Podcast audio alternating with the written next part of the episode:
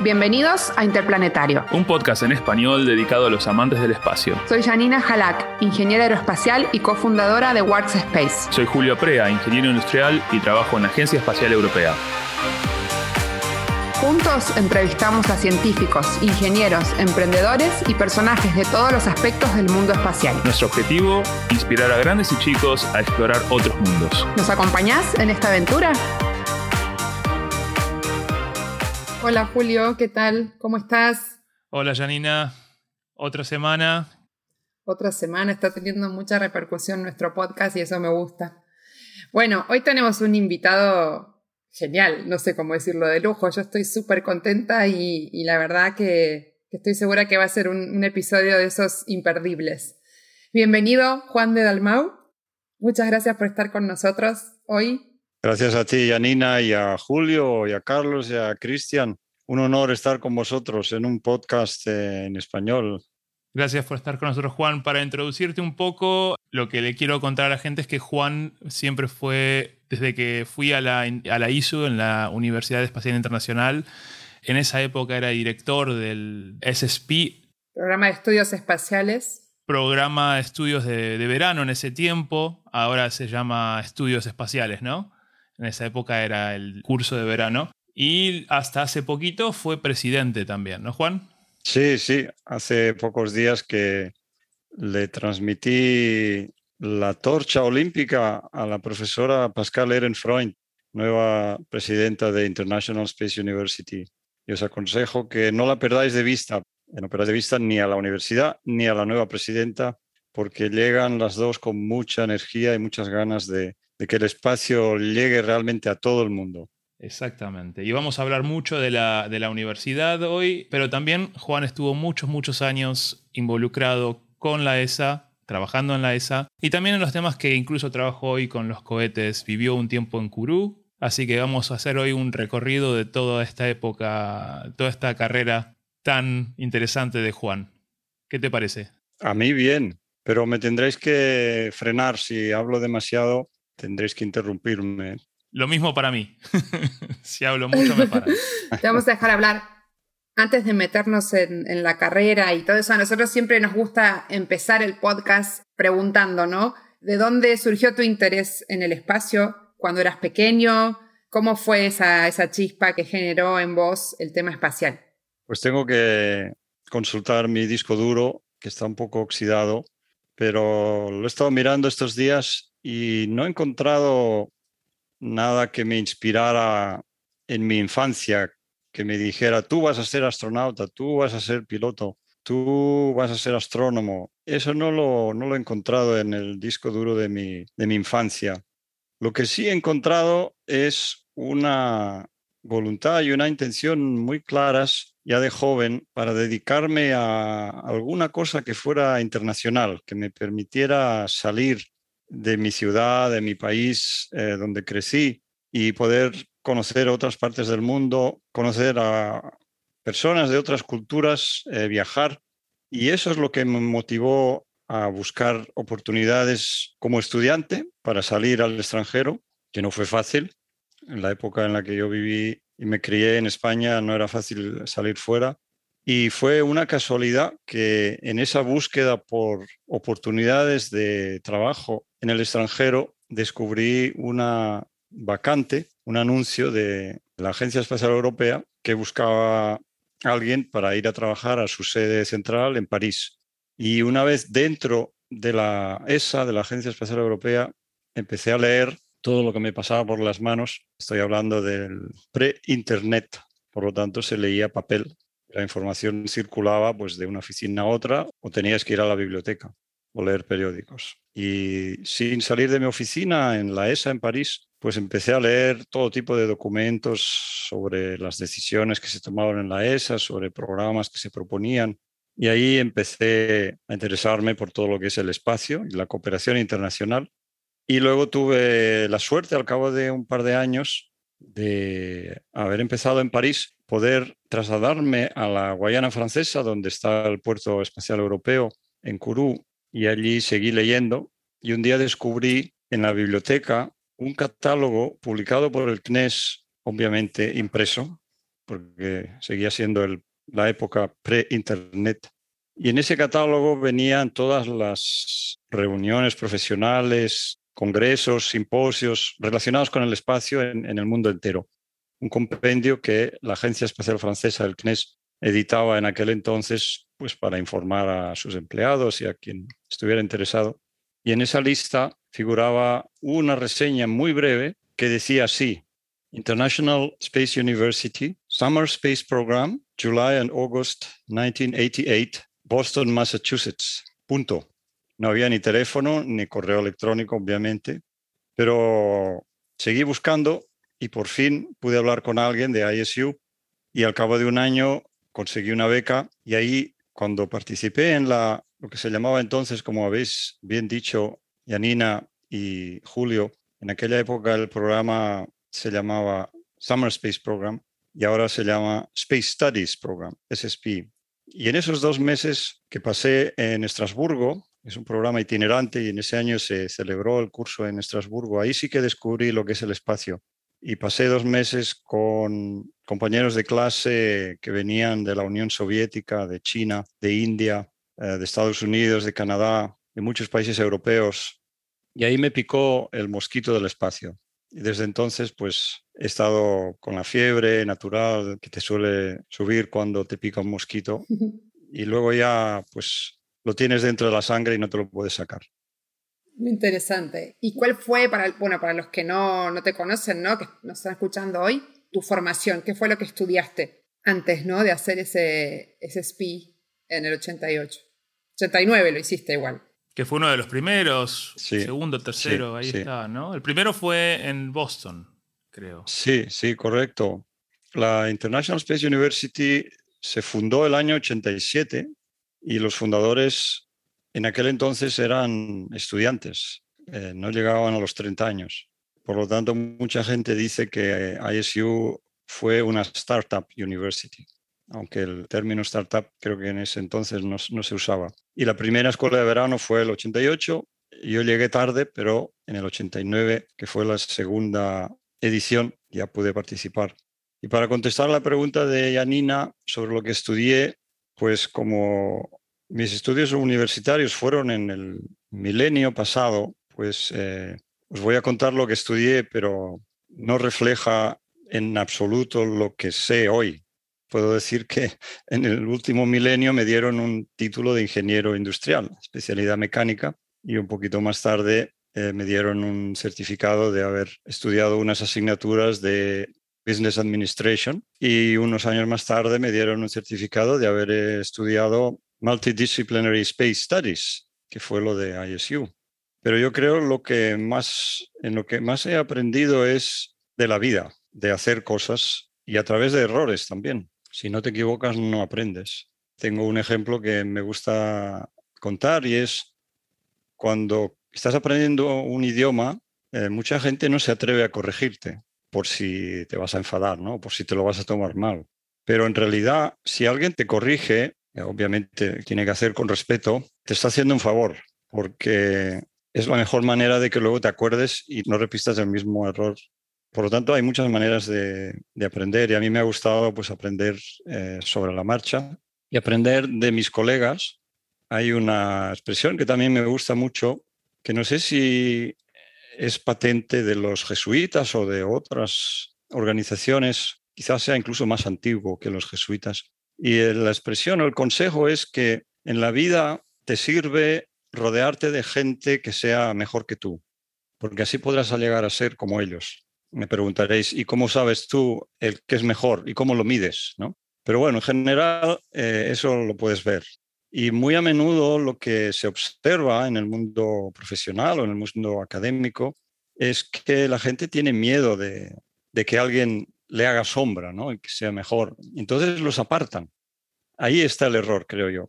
Si ves que alguien realmente es muy bueno en algo, pues acércate y aprende.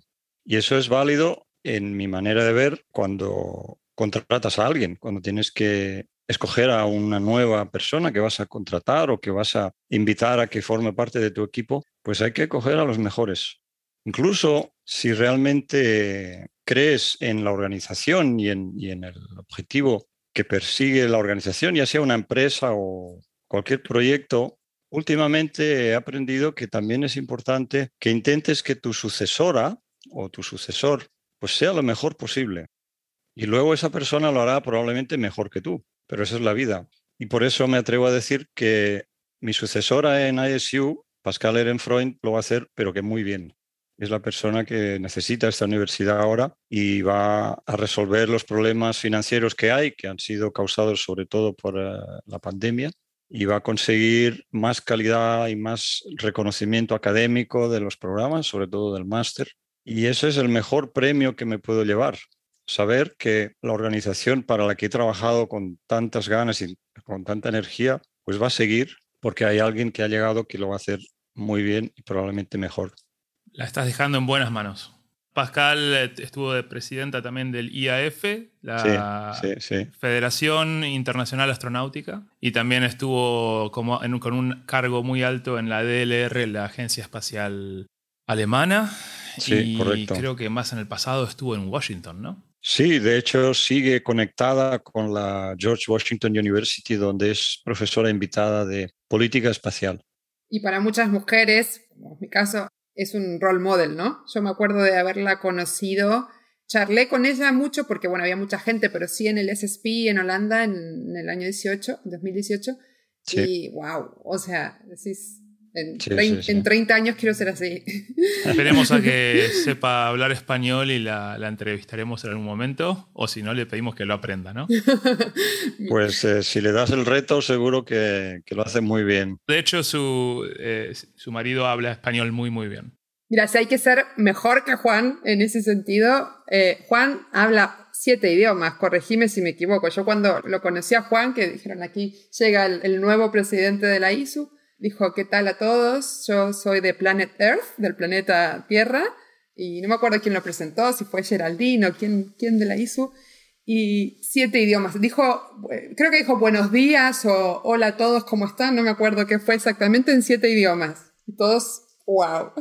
Probablemente la persona que me presentó fue Omar Hatamle. Omar también habla como 30 idiomas. Otro, otro, otro políglota, sí, señor me quedé un poco curioso. De estos idiomas, supongo, tenemos el español, el inglés, el francés, el alemán. ¿Y qué nos queda luego? Bueno, yo crecí en una familia multilingüe. Eh, mi madre era alemana, eh, mi padre catalán, y en la escuela, como el catalán estaba prohibido, pues todos aprendíamos español. Y luego, cuando llegó la edad de escoger el primer idioma extranjero, pues no se podía escoger, era, el francés. Y tuve la suerte de aprender francés porque no se enseñaba el inglés todavía. Eh, y luego el inglés llegó más tarde. Y llegó un momento en el que descubrí que los idiomas me gustaban y que te abrían muchas puertas. Entonces, por mi cuenta, pues estudié italiano y portugués. No puedo decir que los sepa escribir, pero puedo sobrevivir. Y si algún día nos vemos en Holanda eh, con alguno de vosotros, pues eh, podremos sobrevivir en holandés. Muy precario, el holandés muy precario. Lo de políglota te queda, te queda chico. Bueno, ¿qué les parece si hablamos un poco de, de tu carrera, Juan? Tu tiempo al inicio en la ESA, tu tiempo cuando fuiste al Centro Espacial Guyanés, que si entiendo bien, en ese momento estabas trabajando también para la Agencia Espacial Francesa, ¿no? Sí, sí, el Centro Espacial de la Guayana es un sitio interesante porque nació en los años 60 como una iniciativa del gobierno francés y en los años 70 eh, la Agencia Espacial Europea decidió que era un emplazamiento ideal para invertir en los programas de lanzadores de satélites eh, civiles eh, europeos. Y uno de los documentos que leí cuando trabajaba para la ESA en París, de esos documentos que circulaban de, oficina en oficina, explicaba el contrato que habían firmado la Agencia Espacial Francesa y la Agencia Espacial Europea, que preveía y que sigue vigente hoy en día, se ha ido renovando cada, cada tres años más o menos, preveía el nivel de financiación por parte de prácticamente todos los países miembros de, la Agencia Espacial Europea para cubrir algunos de los gastos en el puerto espacial de Kourou, sobre todo inversiones en nuevas instalaciones, eh, adaptaciones a los nuevos lanzadores, nuevas tecnologías y como contrapartida por esa inversión, el responsable de la gestión del puerto, que es eh, en gran parte es la agencia francesa, tenía que comprometerse a lo que se llama un retorno geográfico en tres vertientes. Yo creo que esto, Julio, tú lo sabes muy bien porque eres ya un, un senior en la dirección de... Con, decirte que en la última versión de este mismo contrato estuve también revisando algunas cláusulas y, pidiendo algunos cambios. Así que sigue, sigue, en pie. Te lo sabes, te lo conoces. sí. Pues las tres vertientes del retorno eh, eran, número uno, forma de contratos a empresas que se dedican pues, a los trabajos de nuevas instalaciones o de operaciones.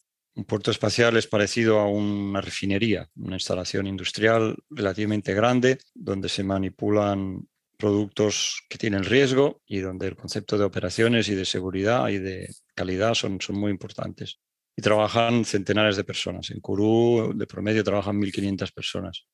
Entonces, eh, los contratos que la Agencia Espacial Francesa pasa a la industria, a las empresas que realmente hacen eh, las labores de ingeniería y de nuevas instalaciones y de operaciones, pues tienen que venir de distintos países europeos, no pueden ser todas francesas. Eso fue un cambio que se introdujo en los años 70.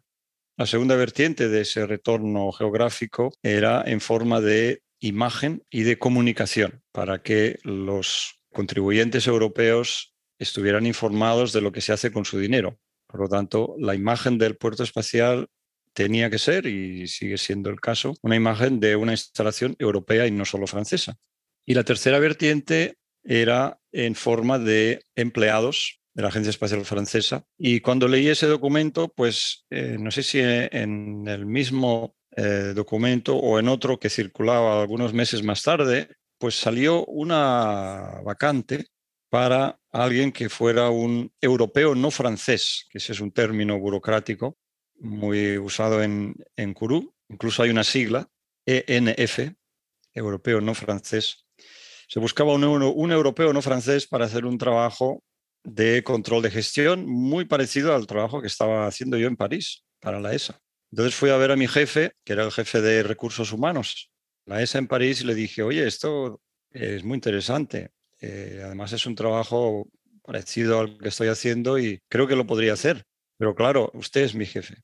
Y, él me dijo, Juan, eh, si quieres, preséntate.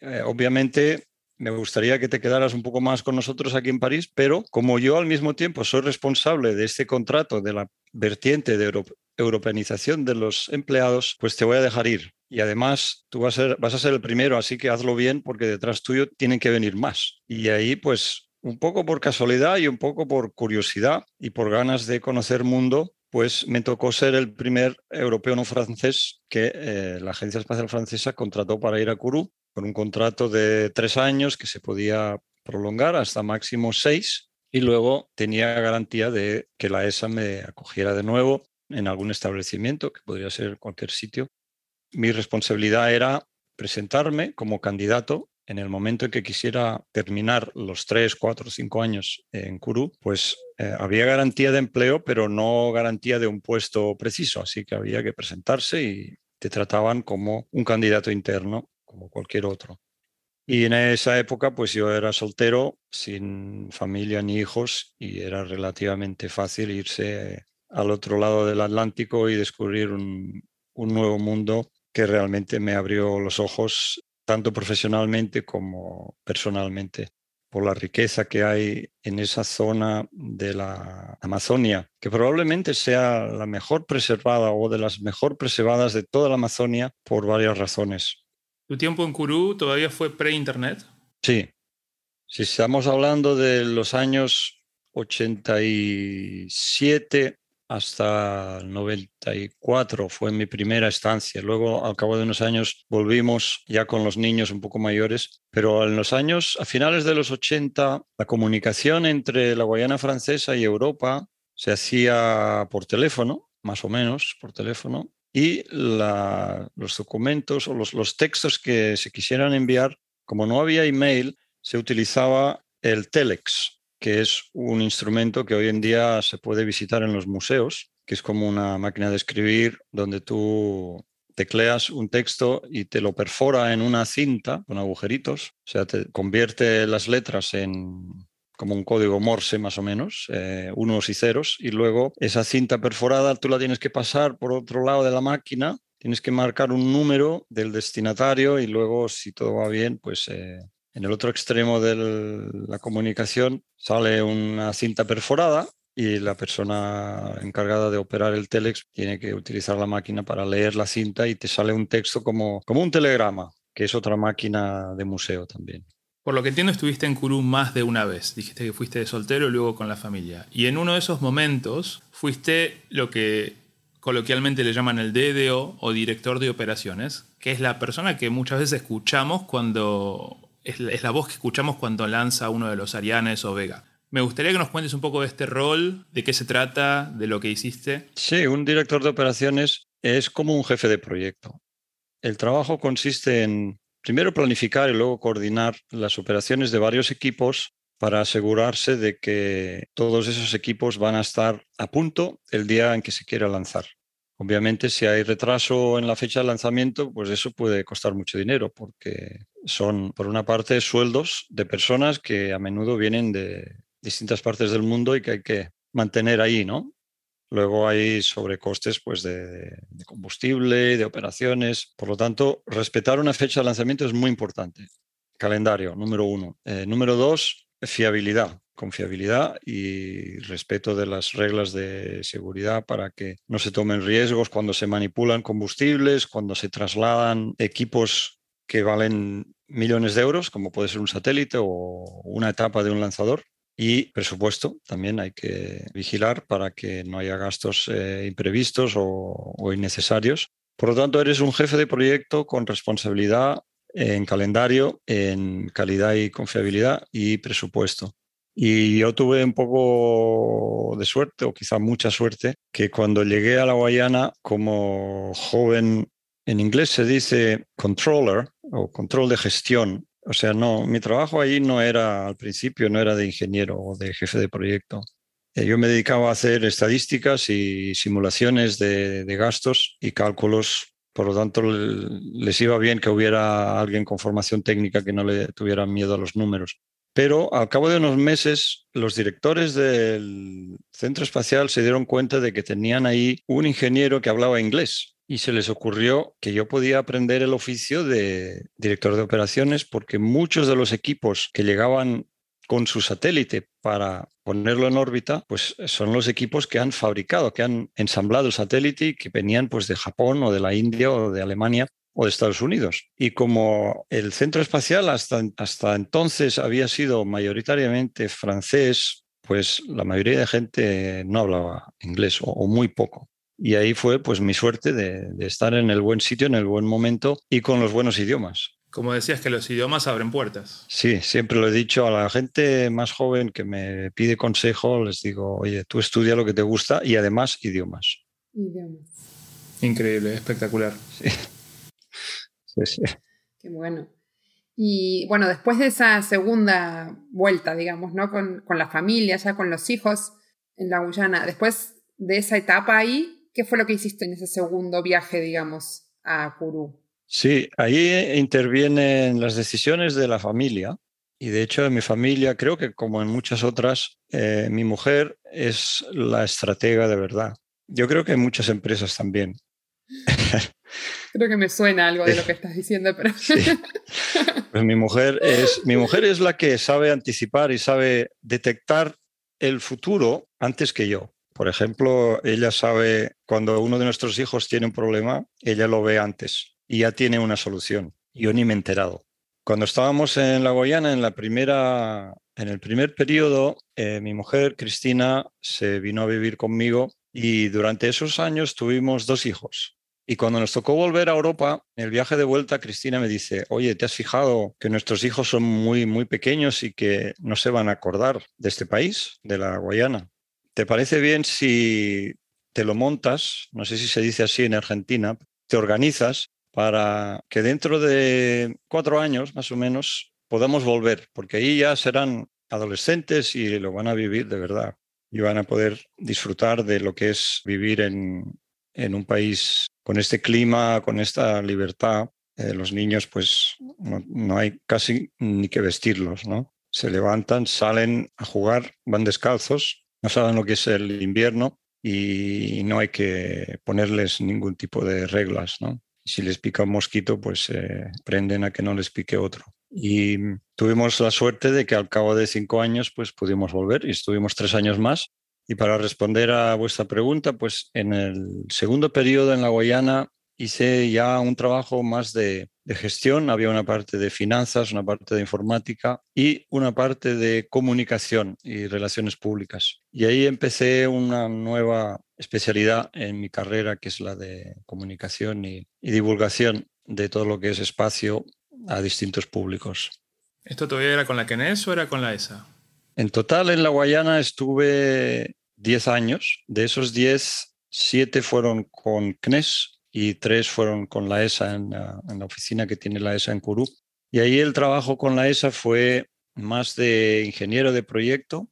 Durante la época de los primeros años 90, cuando se estaba ultimando la construcción y los ensayos de la base de lanzamiento para Ariane 5. Y ahí pues fue una época apasionante porque pude observar de primera mano cómo se organiza un tejido de empresas de toda Europa que tienen que diseñar y construir una nueva base de lanzamiento, una fábrica de propulsores sólidos, inclusive el combustible, eh, una fábrica de oxígeno e hidrógeno líquido y luego todas las operaciones de ensayos eh, y de simulaciones antes de poder eh, manipular y ensamblar el primer cohete de verdad, que fue el, el, primer Ariane 5. Y durante ese periodo, incluso antes de que mi trabajo formal fuera el de comunicación, otro de los directores del centro me dijo, oye, tú que hablas inglés, te vamos a poner de comentarista de los lanzamientos. Eh, hay una tradición que conoceréis en Arianespace, que es el operador comercial de los lanzamientos, organiza sistemáticamente una transmisión en directo de los últimos minutos eh, de la cuenta regresiva y de toda la, trayectoria del lanzamiento hasta que se colocan en órbita los satélites. Y esa es una transmisión que dura, entre 30 y 45 minutos y que suele estar comentada por dos personas, un periodista y alguien un poco más técnico que contesta preguntas y comenta los aspectos más técnicos del lanzamiento. Y pues me pusieron como comentarista. Recuerdo la primera, el primer ensayo, me pusieron el casco, el micrófono en una cabina y el periodista no estaba. Eh, yo tenía que ensayar, tenía que decir algo. Y claro, nunca lo había hecho, ¿no? no tenía ni un texto de un lanzamiento anterior, de cómo lo habían hecho, eh, ni una grabación. Entonces me dediqué pues a escuchar lo que me llegaba al auricular, que eran los comentarios del director de operaciones y el, el diálogo que hay pues en, en, una cuenta regresiva. Y ya al cabo de media hora o así, cuando se acabó la simulación del lanzamiento, me viene un director, yo no había dicho nada, yo solo había escuchado no tenía ni idea de lo que había que decir. Me viene un director y me dice, oye, muy bien tu comentario, ¿eh? Pero bueno, era un hombre simpático y luego, luego eh, aprendí mucho de él, incluso me ayudó él en muchas ocasiones. Pero bueno, el primer comentario fue de estos que te marcan, ¿no? que no, no te lo olvides. Pero bueno, luego al cabo de los años de hacer comentarios, pues incluso llegué a ser entrenador de los que venían detrás para enseñarles cómo se hace un comentario y qué es lo importante, cómo hay que prepararse. Y un aspecto que me interesó mucho en toda esa época fue la, lo que se llama comunicación de crisis, que creo que Julio, esto lo conoces bien. Lo conozco y mi primer entrenamiento en el tema fue tuyo en la ISU, que nos hiciste un workshop, un, un, taller de comunicación de crisis. Y es la primera vez que escuché del tema y sí. qué se trataba. Y que se aplica, sí. se aplica sí, mucho en nuestro ambiente, pero también se aplica casi a cualquier industria. Es muy importante. Sí, Sí, sí, cierto. Yo no pude participar de ese workshop cuando fue mi año, pero sí que lo escuché la primera vez en la ISO también. Dije, ay, esto, esto, hay que comunicarlo de alguna forma. Importantísimo para todas las empresas. Claro. Sí, sí, sí, sí. Pues esa ha sido una especialidad que me ha gustado aprender y enseñar, efectivamente. Qué guay. Juan, cuando estabas de DDO, ¿era con el Ariane 4? Sí. ¿Y luego como comentarista estuviste en Ariane 4 y 5 o hasta dónde? Sobre todo Sobre 4. todo 4. Cuando voy ahora a Kuru, he visto solamente lanzamientos de un Ariane 5. Es increíble el Ariane 5, es genial, es, es, muy impresionante ver un lanzamiento de esos. Pero a veces noto que con la gente que trabaja ahí, sobre todo los que están hace mucho tiempo, hay cierta nostalgia por el Ariane 4. Y a veces me pregunto por qué. Vos lo viviste. ¿Qué nos puedes contar del Ariane 4 y por qué esta nostalgia? Yo creo que la nostalgia es un comportamiento, un, aspecto muy humano, que lo vemos en, en muchos otros aspectos de la vida. Yo cuando llegué en los años 80, los ancianos del lugar me decían que cuando ellos llegaron a Curú era mejor, porque no tenías que cerrar la casa con llave, podías dejar el coche fuera abierto con la llave en el contacto. La gente se conocían todos y había más solidaridad y se ayudaban porque para ir a comprar tenías que pasarte el fin de semana, no, no podías ir a comprar al supermercado, tenías que coger el auto, ponerlo en una barca para cruzar el río, y luego llegar a, otro río, otra barca, ir al mercado y te pasabas un día o un día y medio para ir a comprar al mercado de Cayena. Entonces, claro, la gente pues se ayudaban y hacían la compra los unos para los otros. Yo creo que con Ariane 4 hay lo mismo. Y cuando empiece Ariane 6 y se retire Ariane 5, pues alguien te contará que con Ariane 5 se vivía mejor, ¿no? Voy a ser yo. sí, es posible. El anciano que les cuente del Ariane 5. Eh, sí, es posible. Bueno, Ariane 5 yo viví la época justo antes del lanzamiento y justo después del primero, que fue el inaugural, el año 96, y que fue un lanzador que yo participé como miembro del equipo de comunicación en hacer el marketing y en publicar cantidad de documentos y dar entrevistas diciendo Ariane 5 va a ser mejor, más potente, más fiable y más barato por kilo que el Ariane 4. Y estaba diseñado para que lo fuera. Y toda la, toda la campaña de comunicación previa al lanzamiento inaugural se hizo a bombo y platillo y la gente, incluso los, los, los máximos managers del programa, hasta tres días antes del lanzamiento no se les ocurrió que pudiera fallar, porque estaba tan bien diseñado iba a ser tan bueno. Em, el primer Ariane 1 fue bien, el primer Ariane 3 fue bien, el primer Ariane 4 fue bien, el primer shuttle llevaba gente a bordo y fue bien, pero el primer Ariane 5 no fue bien. Y ahí es cuando empezamos a realmente aprender, por lo menos yo, lo que es comunicación de crisis después del fallo del 501, el primer Ariane 5. Y en la preparación de la comunicación para el 502, ahí tomamos cursillos, hicimos pruebas, eh, todo tipo de simulaciones y de, entrenamientos por si fallaba el 502. Esa fue mi escuela. Un, aprenderlo en el trabajo, digamos, en la línea, en la línea de fuego, en las trincheras. Exacto, sí, exactamente. Genial. Esas cosas que aprendieron todavía ah, las usamos hoy en los lanzamientos del Ariane 5 y las estamos preparando para el Ariane 6. Sí. ¿Qué pasó después de, de Kuru? Esos, esos 10 años ahí, te fuiste para Alemania, seguiste trabajando en comunicaciones desde, eh, no me sale pronunciar el centro, Darmstadt, algo así. Eh, ¿Estuviste ahí? Después te fuiste a Holanda. Sí, volver a Europa fue todo un cambio para toda la familia. Todavía recuerdo uno de nuestros hijos que le costó adaptarse al clima.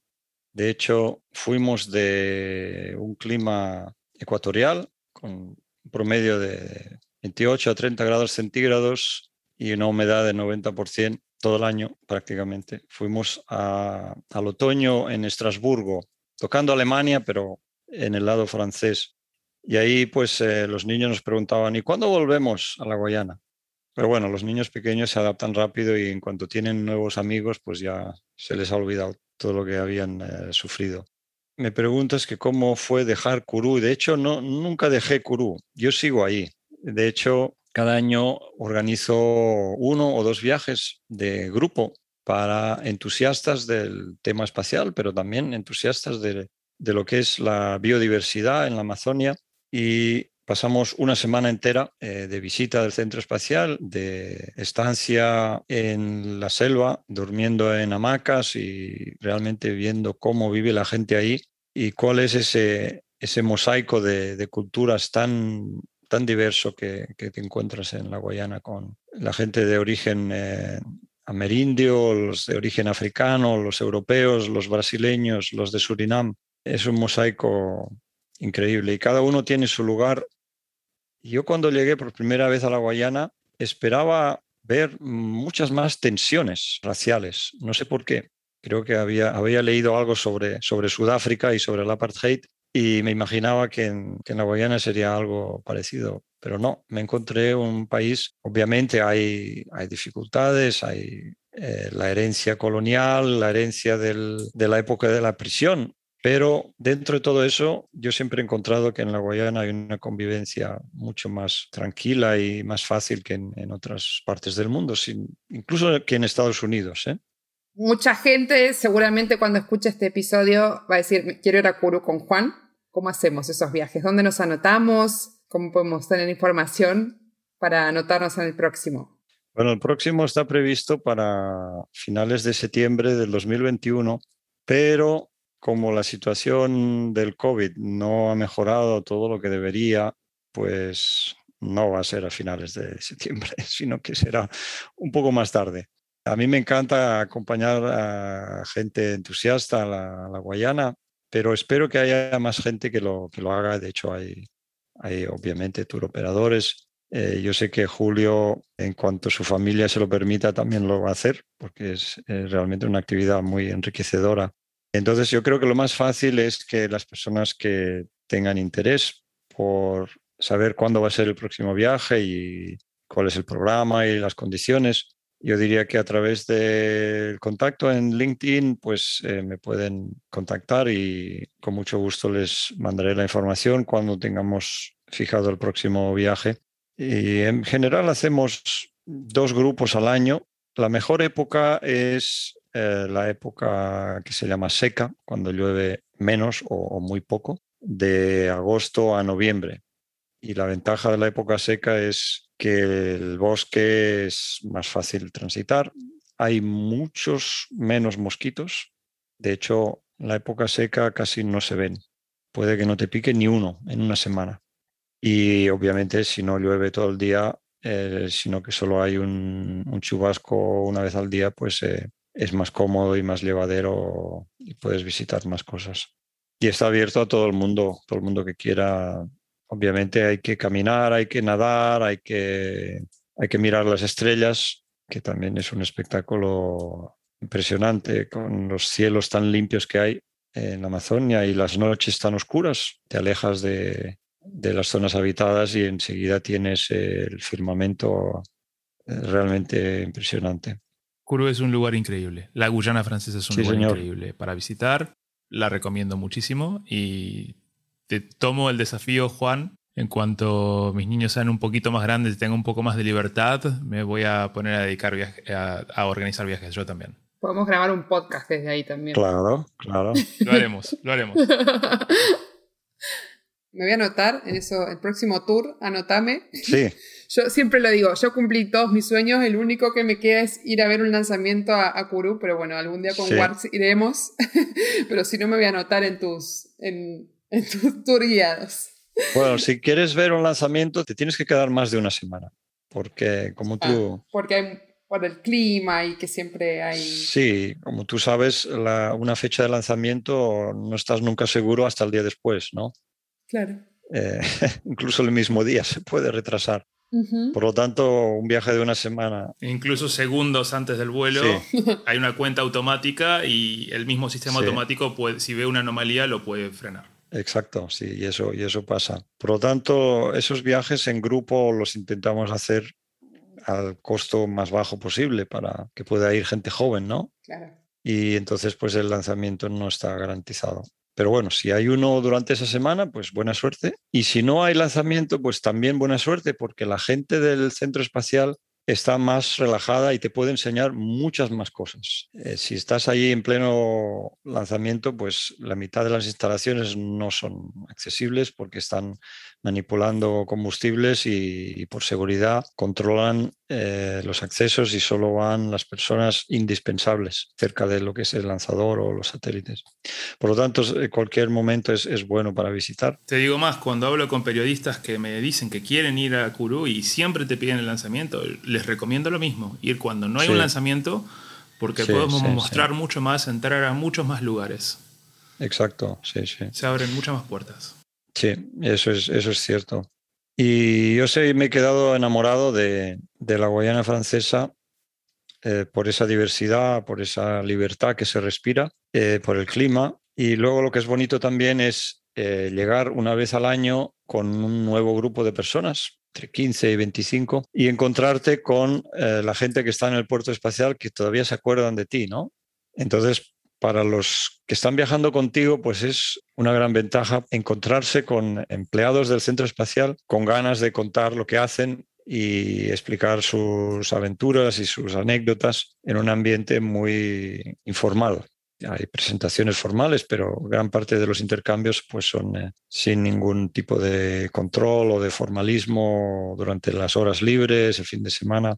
Y mm, cuando volvimos a Europa la segunda vez, pues yo creo que me convertí en uno de los especialistas de la Agencia Espacial Europea en ser prestado a terceros.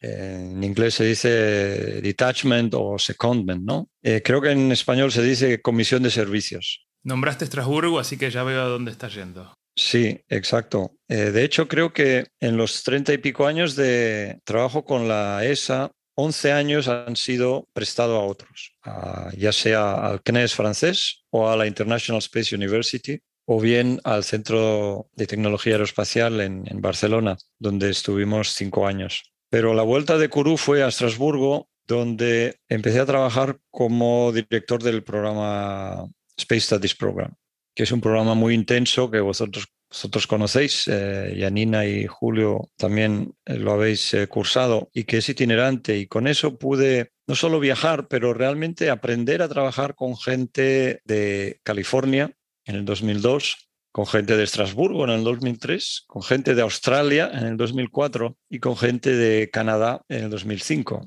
Y ahí realmente vi que obviamente cada persona es distinta, pero los países y las regiones tienen su cultura también corporativa, tienen su manera de hacer negocios, su manera de discutir, su manera de prometer, su manera de cumplir o no cumplir.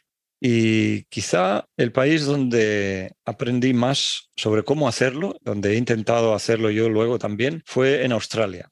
Yo creo que hay una parte de herencia británica en Australia que quizás se hayan perdido un poco en Inglaterra, pero que sigue vigente en Australia en el sentido de que la gente conserva la calma pase lo que pase. Está mal visto mostrar que estás nervioso.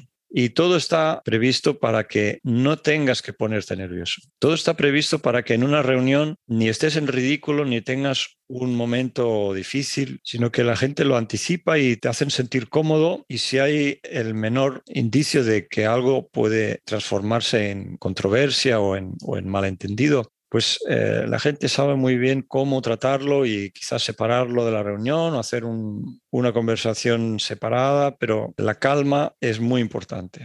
Y luego lo que también aprendí en Australia, probablemente también por las personas individuales con las que tuve que trabajar, es que son muy cumplidores y en general dan más de lo que prometen.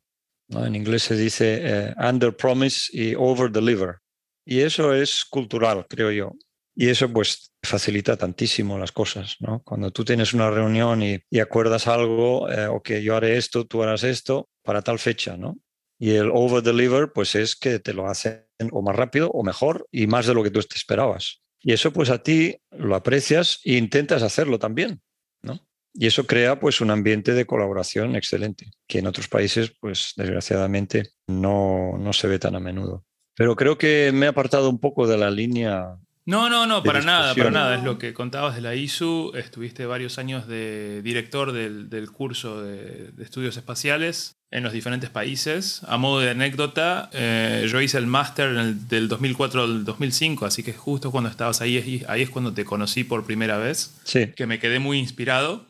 De hecho, terminé trabajando en la ESA en parte gracias a ti y gracias a Walter Peters, que era en ese, en ese tiempo era el director del, del máster. sí, que sí. Me dieron consejos muy similares sobre la idea de ir al, con- al control de proyectos y, y ver la ESA.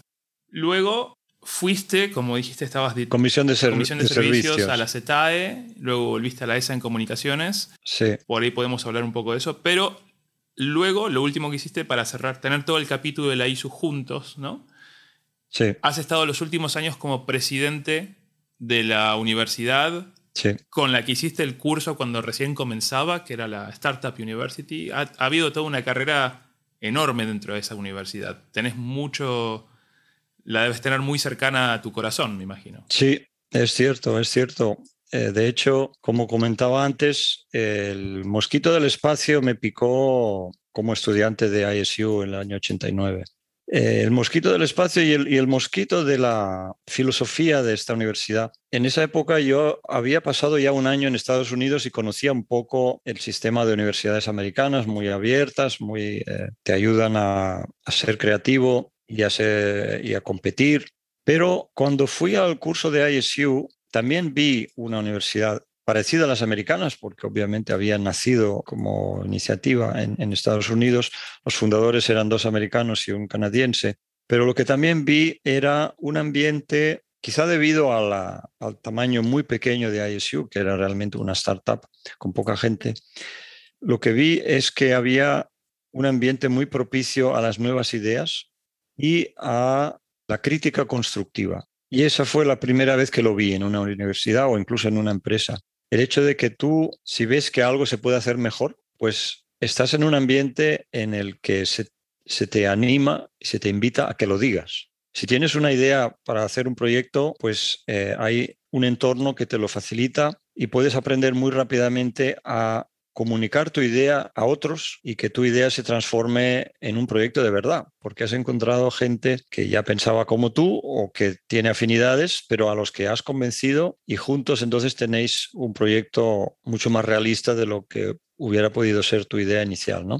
Y ese ambiente me gustó tanto que decidí mantenerme conectado con uh, ISU y tuve la suerte de que dos profesores me invitaron a dar clases, eh, al principio pues clases muy cortitas sobre el trabajo que estaba haciendo yo en ese momento en, en Kourou. Y uno de esos profesores era el encargado del departamento de, de management y, y, business de ISU y me invitó al cabo de dos o tres años, me dijo, oye, tú podrías ser eh, co-chair es decir, corresponsable del departamento. Y ahí pues ya empecé a involucrarme mucho más en, la, en el diseño del programa, y en vez de pasar dos días, eh, pues pasaba tres semanas en verano dando clases en ISU. Y por eso mi mujer, cuando le digo, oye, vente a ISU, que vas a conocer gente interesante y vas a ver lo que hago, como ya lo vio hace años, vio que me, yo me, me, ausentaba en los veranos durante la época donde en general la gente hace vacaciones, yo me iba a dar clases. Entonces, desde entonces mi mujer me dice, ISU vas tú solo.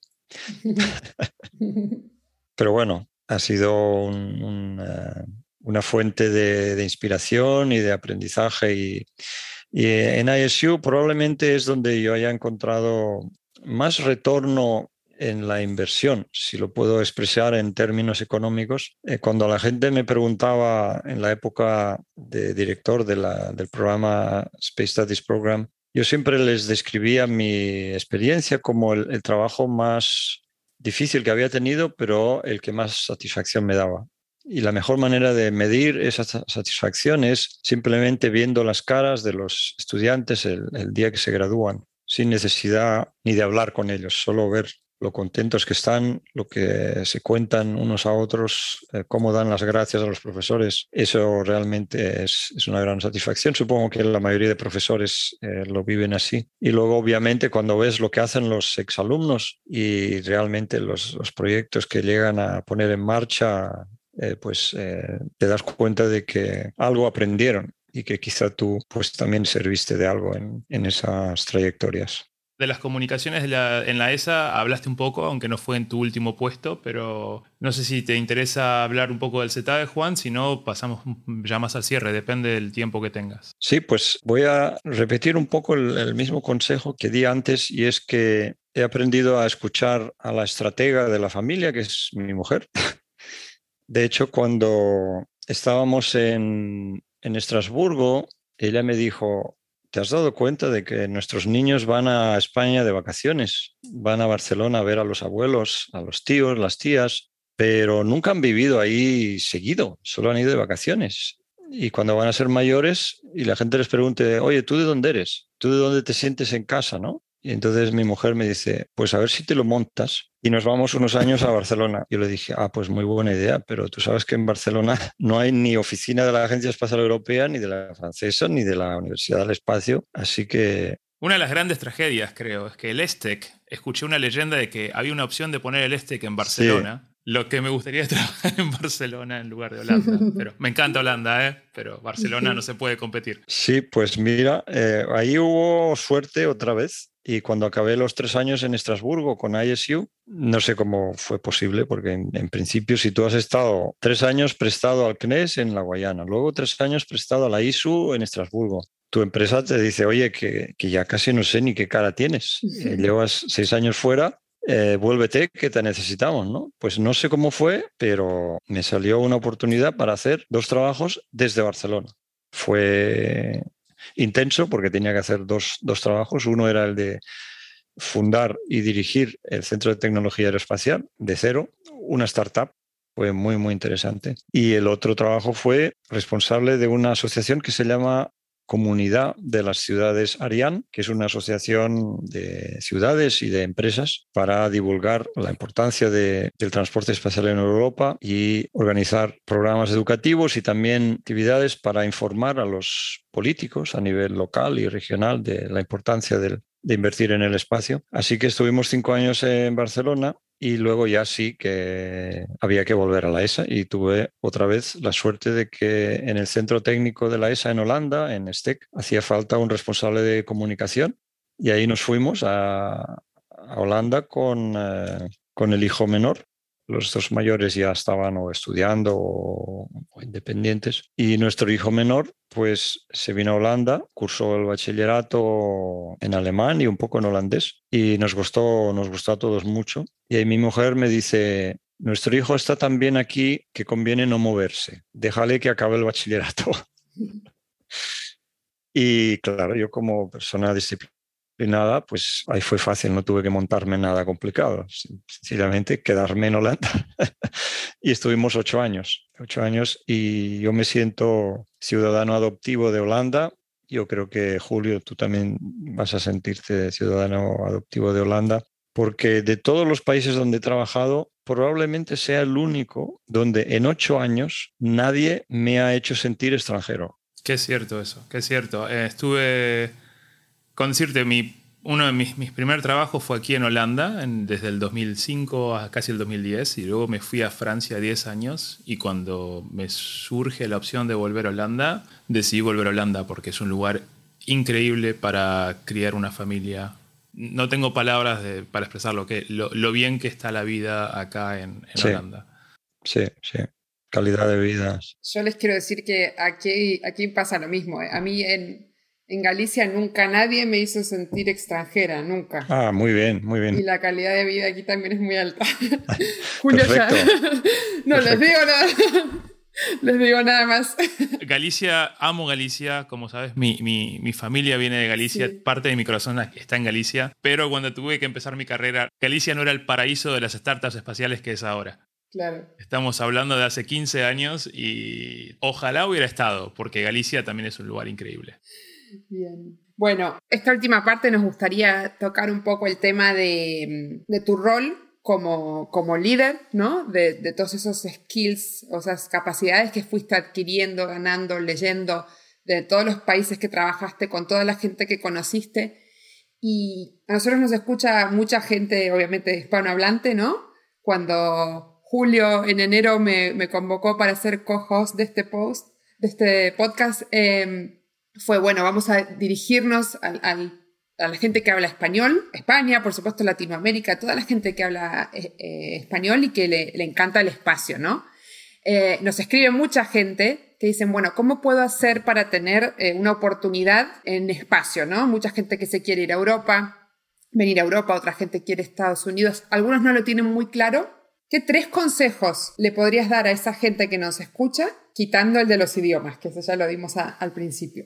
Pues yo creo que cada persona es un mundo, cada país es un mundo y, es muy difícil dar un consejo que realmente pueda servir.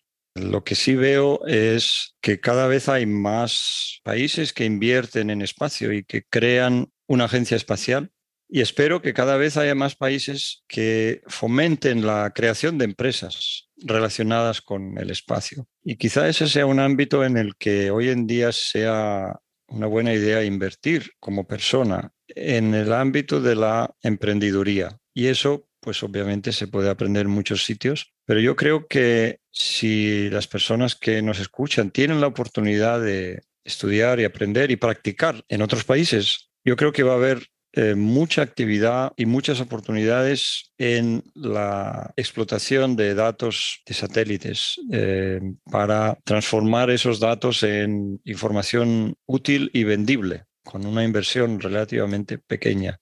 Estamos viendo en cada vez más países eh, un crecimiento significativo en el número de startups. Yo creo que con los retos que tenemos, ya no quiero hablar de la pandemia, pero sí del calentamiento global, las tecnologías y la información que nos llega del espacio van a ser indispensables. Ya empiezan a serlo. Cuando leemos hoy en día los informes que nos dicen que el nivel del mar va a seguir subiendo, tanto si nos portamos bien como si nos portamos mal, cuando leemos eh, estos informes de Naciones Unidas escritos por científicos respetables de muchos países que se han juntado para escribirlo juntos. Esos informes se basan en información captada con muchos métodos distintos, pero eh, los datos que nos llegan de satélites de observación de la Tierra eh, son primordiales y probablemente creo que más de la mitad de los parámetros que definen el clima y la evolución del clima, más de la mitad, si no las dos terceras partes, son datos que solo podemos medir desde el espacio. Y solo eh, mirando este aspecto, que es uno entre tantos del sector espacial, yo creo que ahí hay muchas oportunidades. Así que, sin que sean consejos, pero simplemente ideas, yo me dedicaría a emprendeduría, a temas de clima, temas, temas de atmósfera. Esos mismos informes de los que hablaba nos están demostrando que nuestra salvación va a pasar por reducir el nivel de CO2 de la atmósfera. Y ahí yo creo que también es un campo muy ligado al espacio, porque para saber dónde está el CO2 y dónde se genera y dónde se absorbe y cómo se traslada eh, de una parte a otra del planeta, todo esto necesita tecnología eh, espacial. Eh, supongo que la pregunta de Yanina va ligada también a los, países de habla hispana en, en América. Sí, ¿qué característica, no? ¿Cuál sería la característica principal que recomendarías a, una persona que está eh, hispanohablante que quiere meterse en el mundo del espacio para ser un buen líder, por ejemplo? ¿Cuál sería la, característica? Hombre, si, si, esas personas, si esa persona ya ha decidido que el sector espacial es lo suyo y es lo que quiere hacer en, en su vida, pues yo veo a mucha gente que ha asistido a cursos de International Space University que realmente se les abren los ojos y les cambia la vida. Eso no lo digo yo, lo dicen tantísimos exalumnos. Lo dice Julio, exalumno. Lo dice Janina, exalumna.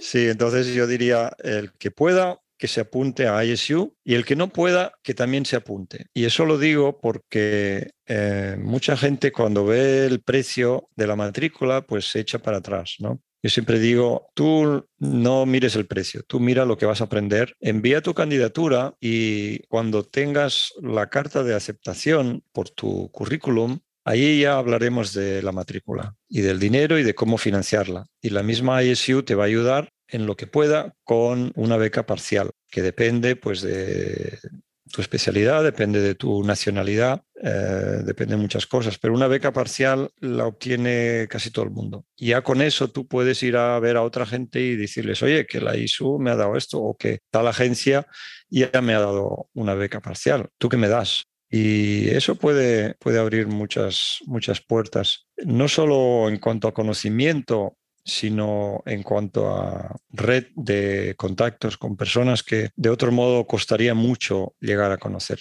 Tendrías que ir a un montón de congresos e ir al mismo congreso varios años seguidos, cada vez pagándote un viaje y un hotel, y etcétera y eso lo tienes concentrado en dos meses o, en un máster, lo tienes ahí servido en bandeja.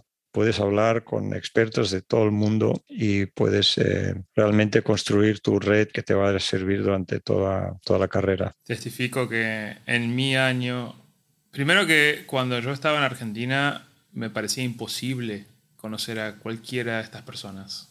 Y gracias a la ISU tuvimos clases, nos dio clases Elon Musk, en el año 2005, 2004.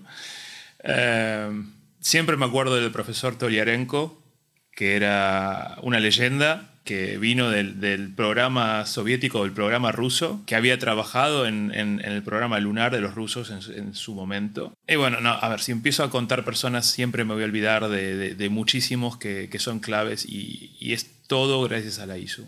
Y como Juan decía, el venir de Argentina con 25 años, que crees que esa es tu cultura y esa es todo, lo, que ve, lo que viviste es lo normal, porque no tuve tanta experiencia internacional antes de eso, llegar al máster y ser, no sé, 50 alumnos de 30 países diferentes, me explotó el cerebro. Fue increíble, fue uno de los mejores años de mi vida. Así que para el que pueda, y testifico también que el tema becas, si hay que aplicar y las becas vienen. Mm. Sí, hay muchas oportunidades. A mí, a mí, me pasó igual, yo no fui directamente de Argentina, yo he ido a, hacer el máster a Estados Unidos eh, y, cuando vine a hacer el doctorado aquí a España, bueno, me surgió la oportunidad de hacer la, el SSP 18 y fue increíble, ¿no? Porque mm, nosotros ya teníamos la idea de Works, ya Works venía hace mucho tiempo en medio en Seal Mode, ¿no? O sea, nadie lo sabía, pero a mí lo que, lo que me hizo fue Primero, darme cuenta de un montón de capacidades que tenía, que no las sabía, que las podía eh, aplicar. Y además confiar mucho más en, mí misma. No siempre fui una persona que confío mucho en sí misma, pero decir, bueno, a ver, vamos a montar esto, lo vamos a hacer de esta manera. Eh, y, fue genial, la verdad que aprendí mucho más en el, en el Space, eh, siempre lo digo, en el, en el Space Management and Business Department, que lo que podría haber aprendido en un año de hacer un, un MBA, ¿no? Después en el barro, ¿no? Te vas, te vas curtiendo.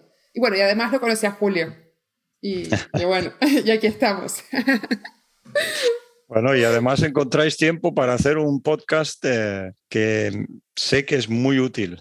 Así que os agradezco muchísimo esta labor que estáis haciendo como voluntarios. Em, y eh, espero que de vez en cuando alguien nos escriba diciendo, gracias a vuestro podcast, pues mira, mira dónde estoy. Te digo más, Juan, una de las cosas que le quiero pedir a la audiencia a partir de este episodio, sorpresa, Janina, es los que nos quieran, además de agradecer, como dice Juan, pero los que quieran enviarnos preguntas, cosas que quieran saber de temas del espacio, o ya sea consejos de carrera, o temas básicos, como qué son las órbitas, cómo funcionan los cohetes, o lo que fuera, eh, que nos lo envíen al correo o que nos respondan por cualquiera de las redes sociales que tenemos y vamos a estar más que felices de contestarlos en el podcast. ¿Qué te parece? Genial, perfecto. Perfecto. Nos escriben mucho así por privados, pero, pero sí, que, que, nos escriban al correo, que, que, nos dejen sus comentarios también, a ver cómo lo estamos haciendo, lo estamos haciendo, no sé en qué tiempo lo estamos haciendo, a veces es una locura nuestras agendas, pero la verdad que, que nos divertimos mucho y creo que hay buena química, entonces. Y también tenemos unos invitados que, nada, que te, hacen el show solo, ¿no? Los invitados es lo principal.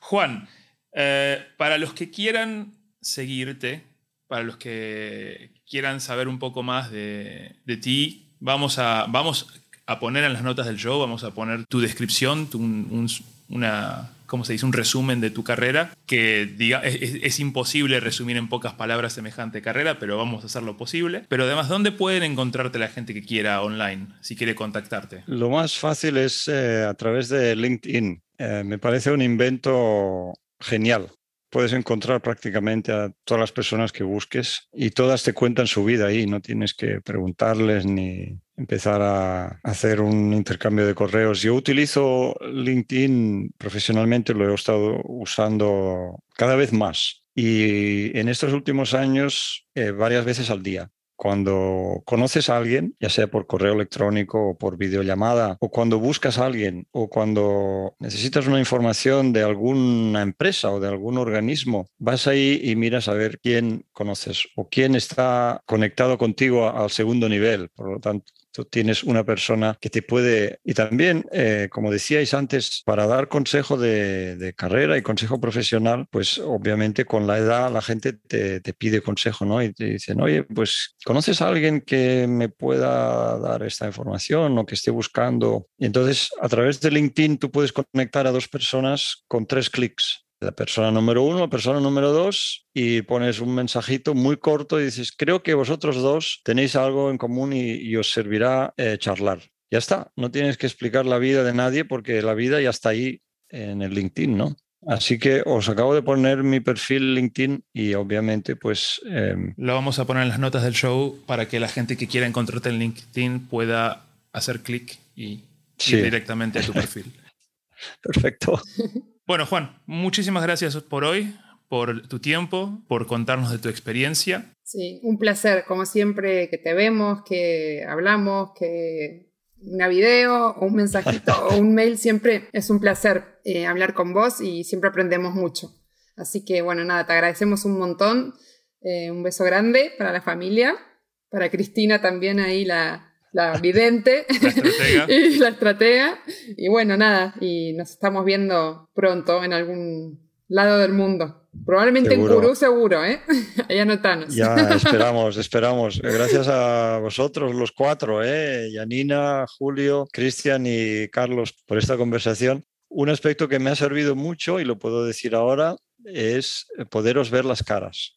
Eh, incluso la cara de Carlos me ha sido muy útil poderla ver porque lo que dicen en inglés, el body language te está diciendo si lo que dices eh, sirve para algo o no.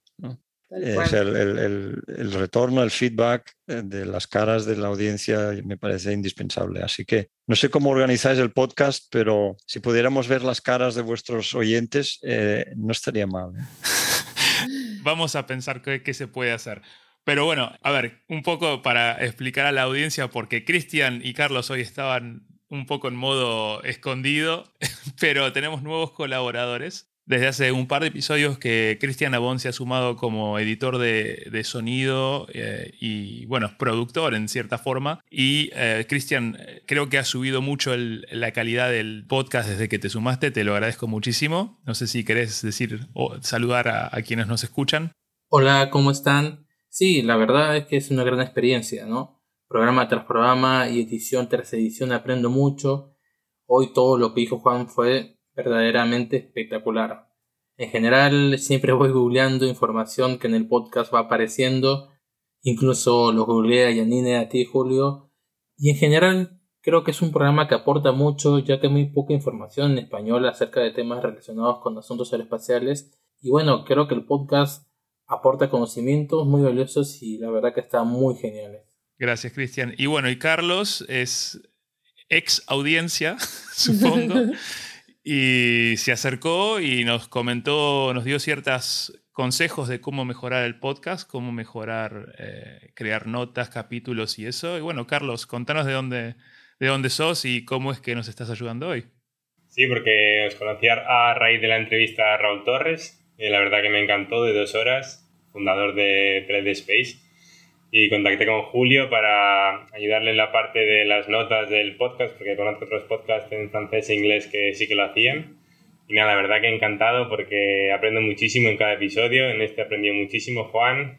Eh, me encanta la industria espacial y soy un apasionado y en estos podcasts la verdad que aprendo una barbaridad que no se enseña en ningún lado y estoy encantado, la verdad.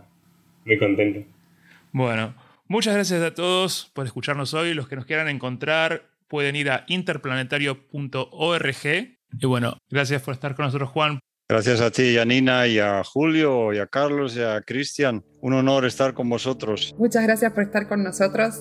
Muchas gracias y nos vemos en un par de semanas. Hasta la próxima. Chao, chao a todos.